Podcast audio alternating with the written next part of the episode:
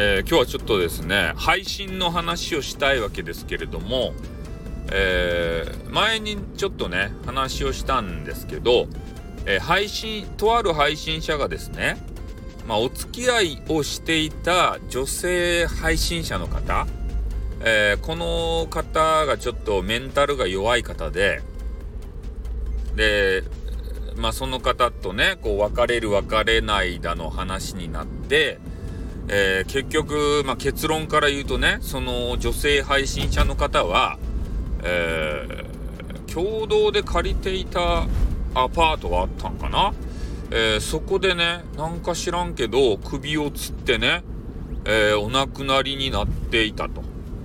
で、その人気配信者のこう男性の方がですね、それを発見してしまったと。第一発見者としてね。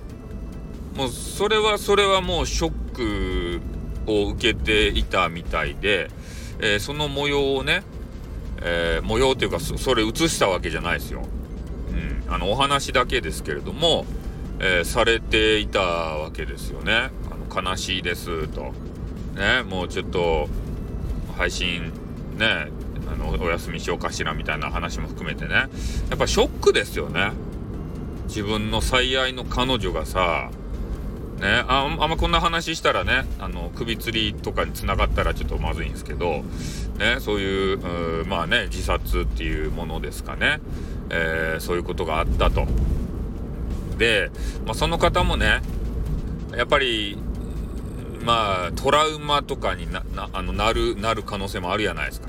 あの目の前でそういう死体を、まあ、見たわけでありましてで首吊りで言うとさあまりえー、綺麗なね、死に方ではないような、そんな、実際見たことないけどね、えー、という話も聞いたことございますから、まあそういうのもあって、えー、配信をね、お休みされてたんですよ。まあ当然だなと。もうこのままね、その大人気配信者の方も引退もありえるんじゃないかなっていうふうに少しみんなで話していたところなんですよね。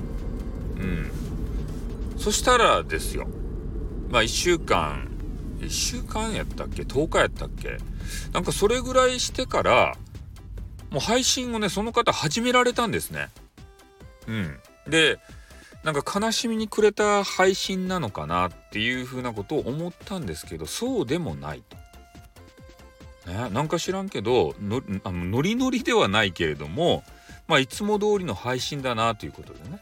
で、それを見た方のコメンティングがまたですね、えー、不謹慎だってね、えー、いうようなコメントがバーってこう流れて、まあ、ニコ生なんですけどね。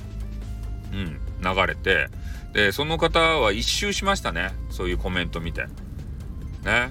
えー、ね、ど、どこにそうやって1週間、まあ、人が亡くなって、1週間10日で復活したらいかんって書いてあるんだみたいな。ね。不謹慎中が湧いてるなとかね。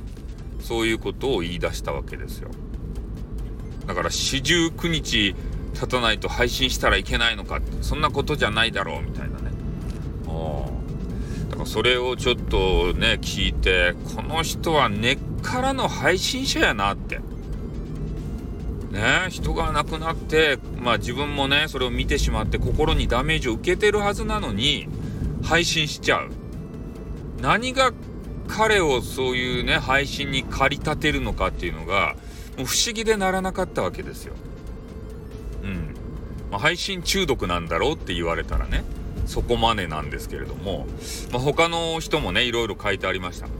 別の女ができたんだろうとかね。えー、まあその亡くなった方ちょっと巨乳だったんですけど、ね、別の巨乳を手に入れたんだろうとかね。そういうことをみんな書いておりましたけどね。まあ真相はちょっとわかんないんですけど、まあでも、メンタル、心の回復早えなって。ね俺だったら復活できるかどうかもわからんよなって。しかも配信そんなにすぐするとさ、絶対叩かれるのわかるじゃないですか。ねうん。で、叩かれたらそういうコメンティングがバーって流れて、えまたね、思い出すようなコメントとかもあってさ、フラッシュバックとかせんのかなと思ってね。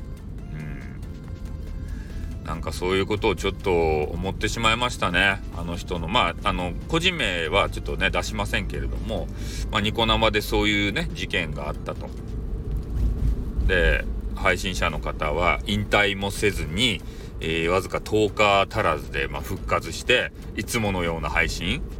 で、もう、ね、その次の時からもういつも通りですね。ノリノリですね。びっくりしたね。うん。ここれはほんと真の配信者だなと思ったね。うん、俺にはできんなと思ってからね。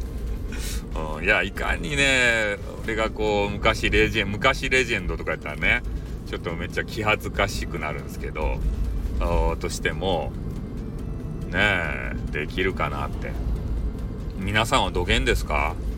最愛の人が亡くなったのを目の当たりにしてね、どれぐらいで配信復活できるか。はたまた配信できるのか。そういう世界の話かなと思ってね。ちょっと真面目な話をさせていただきました。まあ、バレンタインにする話じゃないですね。すんませんね。消そうかなって言って。まあいいや。